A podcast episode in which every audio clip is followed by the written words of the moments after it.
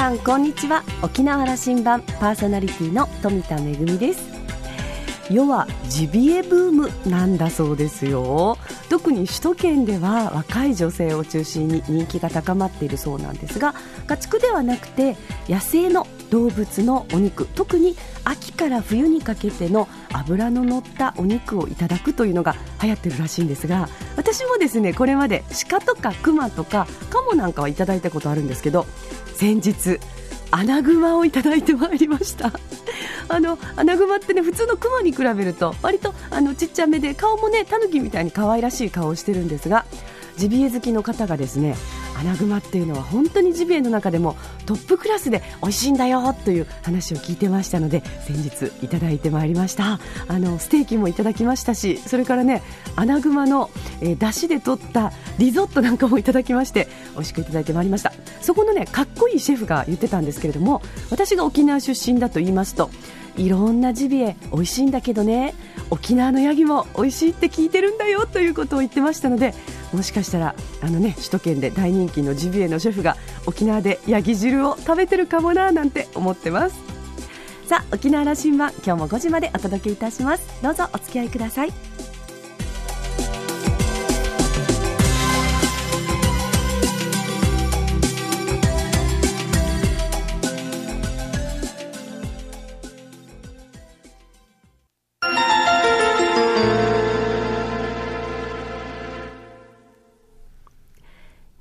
港のどこかにあると噂のコーラルラウンジ。今週は日本航空沖縄支店支店長の渡辺勝馬さんとラウンジ常連客で沖縄大学地域研究所特別研究員の島田克也さんとのおしゃべりです。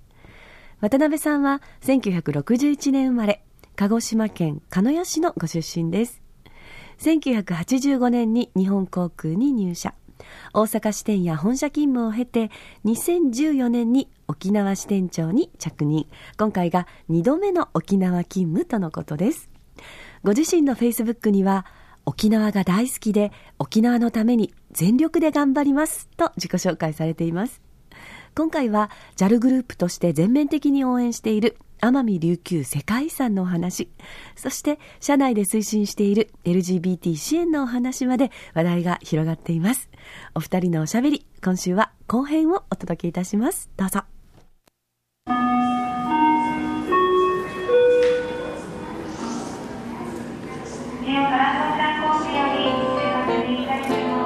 あの福岡路線が今年で60年はいそうですねですね、はいちょうど60周年ですね、えー、9月に60年迎えました。あの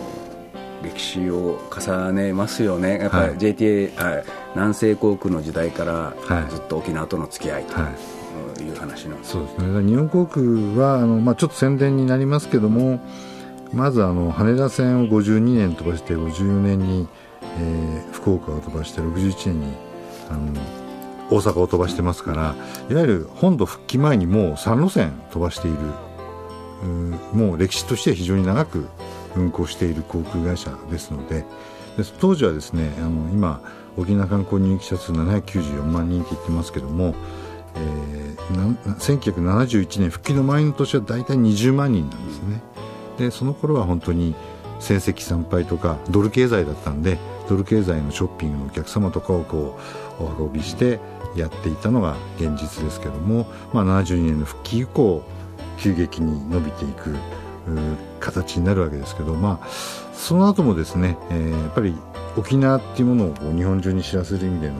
航空会社のキャンペーンを随分ありましたよね。で大体70年代から90年代に相当な数のキャンペーンをやってまして90年2000年ちょうどで大体450万人っていう数が出てきてるわけですでその後残念ながら911があったんですが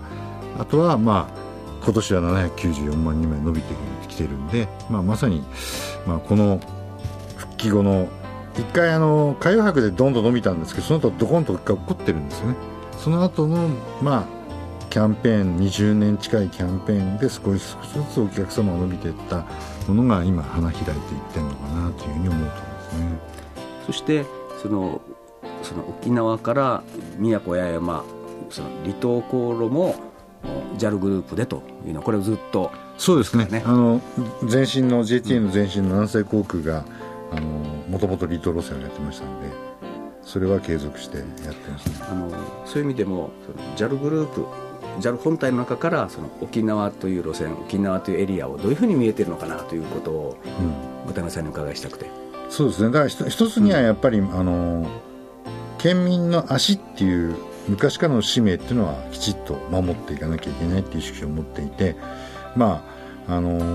ー、やはり台風であったりなんかいろんなことが起こった時もですね真っ先に飛行機を飛ばそうとしてるのは間違いなく我々ですしあのもう可能であれば安全性に問題なければ飛行機を着陸させようとして努力をしているのはあの私どもの航空会社という自負はありますしおそらく離島の皆さんはそのことはかなり気が付いてくれているんじゃないかなと思いますね。あとはだから観光という意味でこの、うん、沖縄をやっぱり主力産業の環境で発展させていくためにどうやるかっていうのはこれからまたいろんなことを考えて、まあ、70年代、90年代は沖縄の PR っていうことでやりましたけどもまた新たな点でいろんなことを考えてやって沖縄を本当の世界のリゾート地にしていきたいなっていう思いは JAL グループ全体では思っていますね。やりましょうね、はい、あのこれ JAL の力もう絶大なんでね力貸してもらわないといけないです、まはい、去年のちょうどこのタイミングぐらいで JTA の丸川社長来てくれて、はい、あのゆっくり話を伺いました、それから今年の初めはあのこれはラジオではなくて JAL の大西会長来られて、インタビューさせてもらう機会があって、あの言うと僕はこの2016年、はい、今年は JAL グループとしてあの いろいろありがとうございました。反転攻勢的なというかね、はい、あの2000年代前半いや2010年代前半はちょっと辛かったので、はい。はい、これから新しい展開いろいろやるよということを、ね、あのリーダーの皆さんから、発信があったなと思ってるんですけども、だいぶなさいましたね沖縄でもはい。えーと、世界自然遺産の登録に向けてのことは相当バックアップするんだということを、はい、そうですね。で去年ちょうどその大西が来た時に宣言をさせていただいて、あのー、まあ、やっぱり沖縄観光産業という部分で、えー、人に来てもらうことがやっぱり大事だっていう点でもうやっぱり790万、800万もう1000万人見えちゃってる状況の中でですねもうあの単に海がきれいとかリゾートっていうだけではもうなかなかそれ以上は、まあ、二次交通の問題というかそれは別にしてですね集みきれないと思いますしね、えー、そういう意味じゃ沖縄が持っているいろんな魅力を発信していく必要があるっていう意味で、えー、まあ一番こんなものがあるじゃないっていうふうに、えー、明確に分かるのがこの奄美琉球世界自然遺産だったと思いますね。奄美なんかもいいですよね。そうですね。だからは琉球エアコミューターというネットワークで奄美から、はい、うん、沖縄があって、はい、八重山、はい、今回は西表の,、こうあのこのエリアを人を運んでおられるわけだから、ここが世界自然遺産になるっていうことは、あの大変なあの価値がそこで世界から認められるということをそうですね。もう、はい、あの同義ですよね、ええ、なのであのいや我々はここ日本エアコンミューターという会社が鹿児島から、うん、あの鹿児島の離島に運航していてで、まあ、沖縄の那覇を中心に JTA という飛行機があの航空会社が離島を運航していて、まあ、間をこうつなぐというか琉球エアコンミューターさんは沖縄の離島もを中心に運航しているものの、えー、与論島と奄美大島には運航してますのでまさにこの指定を受け入る受け入る受ける予定のエリアに運航している航空会社を日本航空も含めて持っているのは我々 JAL グループなんでですね。責任持って人を運ぶよと。もちろん。宣言なさってる、はい、やりますしあのもうすでに JTA と琉球エアコミューターの飛行機には飛行機の乗る時の右側にですね、あのところの扉の右側にあの奄美琉球世界自然遺産登録支援のロゴマークを環境省さんと一緒にこう貼って乗る人には皆さんにこれ分かるように提示してしていこうと、はい、これねあの地域の機運が盛り上がっていくことが大事、ね、あもうこれが一番大事ですね。あの本当に登録、はい、これからいろいろとあのハードルも出てくるんで、はい、国立公園までは来ましたけど、これからあの、ね、大変なので、やっぱりユネスコ国連に沖縄奄美琉球の人たちがこれが大事なんだ世界線登録をしたいんだってことを強く思ってるってことを伝えることが一番大事ですね。あの一つ提案ですけどね沖縄にこれだけ那覇がハブ空港になって人が来てる、あの奄美の皆さんに僕はこういうふうにいつもあの伝えるんですけども、はい、北から人を呼ぶということにこう注力なさってるけども、はい、そうじゃなくて、もうハブ空港那覇にあるんで、うん、那覇から一回那覇まで来た客を、はい、えー、奄美までこう引っ張るんだということの意識を持たれたらどうだと、それを JAL グループと一緒にやったらどうだという話をしてるんですけどもね、そんなメニューになっていきませんかね。あの実を言うとあの弊社の関連のあの旅行会社もあってですね JALJT セールスというところで、はいはい、あのもう第1回としてあのブームの元ボーカルの宮沢和美さん、はい、にが引率者としてあの奄美にこう皆さんをお連れするツアーっていうのを募集かけましてですね。これ東京と那覇で販売したんですけどあっという間に完売して、那覇からも行く、えーと、那覇ベースです、うん、で那覇のお客様とまあ、東京のお客様、東京のお客様はまあダイレクト便で入ってきますけども、で一緒に奄美に行って、まあ、島唄とか、まあ、歌だけじゃないです。文化のことも含めてあの宮沢和道さんにいろいろ解説してもらいながらやるっていうのも実施してます。こういうメニュー作っていきましょう、これはもう、ね、あのー、はい、世界遺産絡みの商品として第2弾第3弾だとやっていく予定ですね。奄美琉球、まあ、奄美と沖縄が同時に世界遺産になっていくことということがきっかけでそういうことが始めれる、はい、ということは言えますね。そうですね。はい。あと鹿児島と沖縄と両方がですね助成金を出して、うん、えー、奄美群島と琉球域内のこの移動についてはですね値引きをするような制度を始めてくれてますので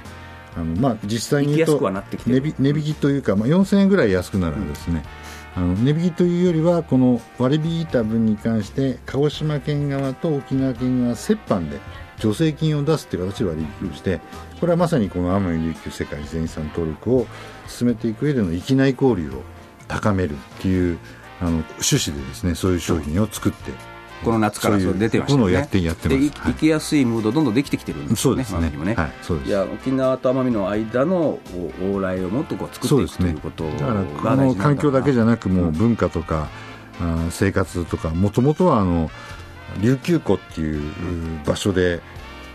文化も共有していたエリアなんでそこをもう一回あのいわゆる広域交流域として観光客の皆さんにも PR をしてですね。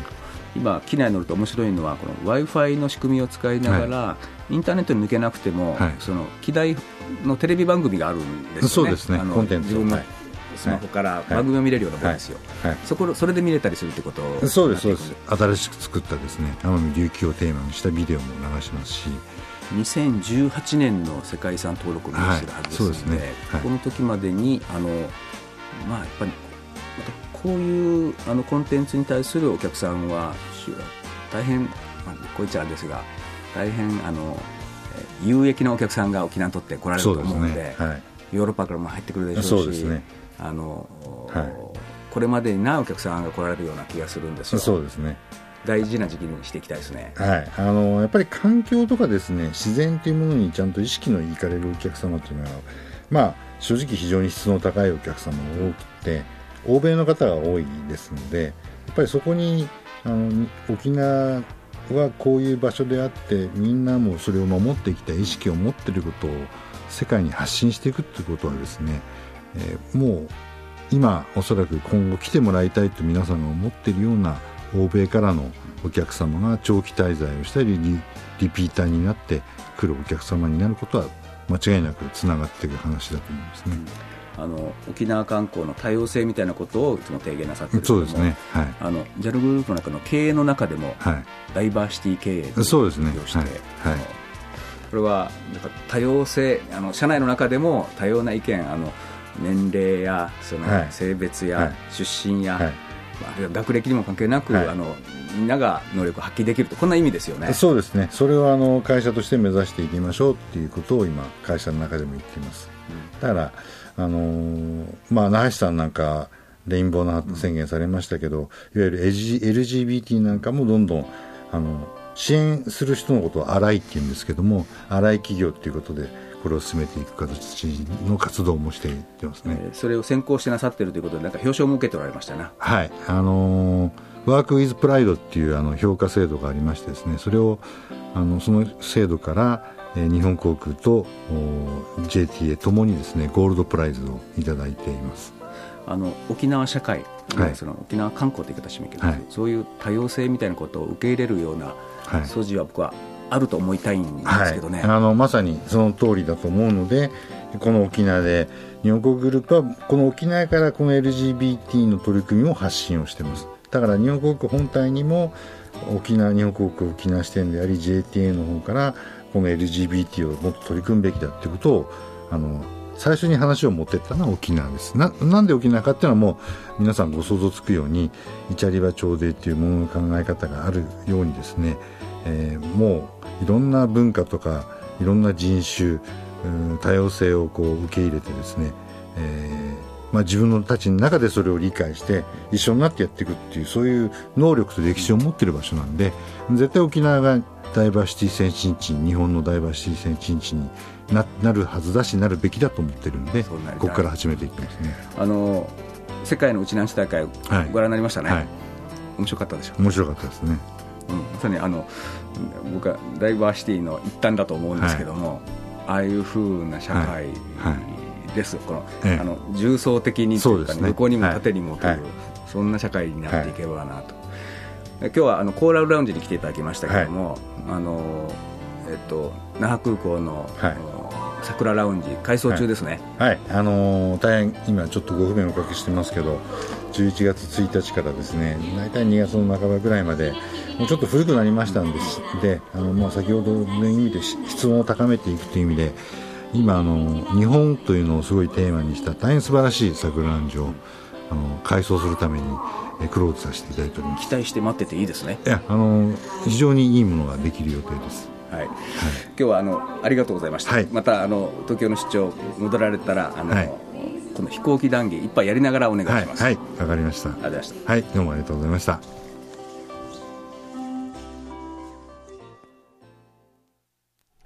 様々な取り組みのお話伺いましたけれども、えー、奄美琉球世界自然遺産、まあ、登録を目指してということで、2018年の登録を目指しているということですから、あと2年、ここからまたね、あの、みんなでこう、機運を高めていきたいなというふうに思いますね。あの、お話に出てきた宮沢和美さんと一緒に行く奄美の旅はですね、えー、この後、11月の25日、東京と沖縄から出発してお出かけになるということなので、あの、私も、ね、一度だけ奄美に行ったことあるんですけれども、沖縄とすごく似てるところもあって、でも、奄美固有の自然も楽しめてて、とっても素敵なところでしたね。えー、ダイバーシティ先進地に沖縄はなってほしい。そんなお話でした。えー、2週にわたってお話を伺いしましたが、島田さん、えー、渡辺さんからこんなことを伺ったそうです。沖縄では実はライバル会社が PR 上手なんだけどね。JAL グループは愚直に長いお付き合いを通してしっかりと沖縄に貢献していきたいと、そんなお話が印象的だったということです。2週にわたってお届けいたしましたコーラルラウンジは日本航空沖縄支店支店長の渡辺勝馬さんとラウンジ常連客島田克也さんとのおしゃべりでした。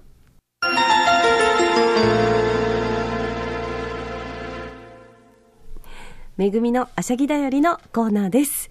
いよいよ今年度のマグネットコンテンツ舞台公演がスタートいたしますよ。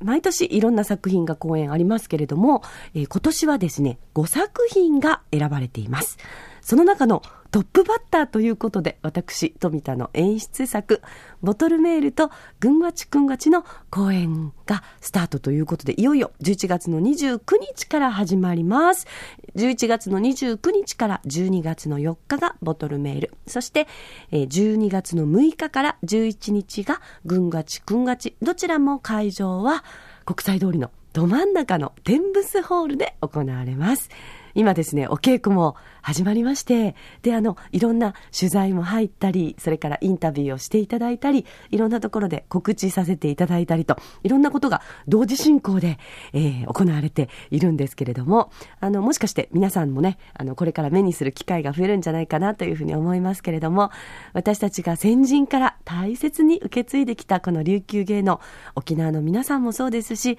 県外、そして海外の皆さんにもたくさん見ていただきたいなということで始まったこのマグネットコンテンツ舞台公演、ボトルメールは歌と踊りの琉球王国タイムトラベルに出かけるという作品で、海外でも、えー、演劇祭で星の5つ星評価をいただいた作品です。今年はですね、中国語と英語が入ったりしてますので、海外の方にも見ていただけると思います。それから、ぐんがちくんがちの方、こちらもロングランをね、えー、続けさせていただいておりますけれども、極上の琉球芸能ドタバタコメディとともにお届けいたします。えー、どちらもチケット販売、各プレイガイド、それからお電話での予約も受け付けています。シアタークリエイト、電話番号090-3074-8295、090-3074-8295番にお問い合わせご予約ください。えー、2作品同時にご予約のお客様には、今年はですね、オリジナルグッズのプレゼントもありますよ。劇場でお待ちしています。めぐみのあしゃぎだよりのコーナーでした。沖縄羅針盤はインターネットを利用したポッドキャストでも配信中ですのでラジオ沖縄のホームページからアクセスしてお楽しみください。沖縄羅針盤今週も最後までお付き合いいただきましてありがとうございました。パーソナリティは富田恵でした。それではまた来週。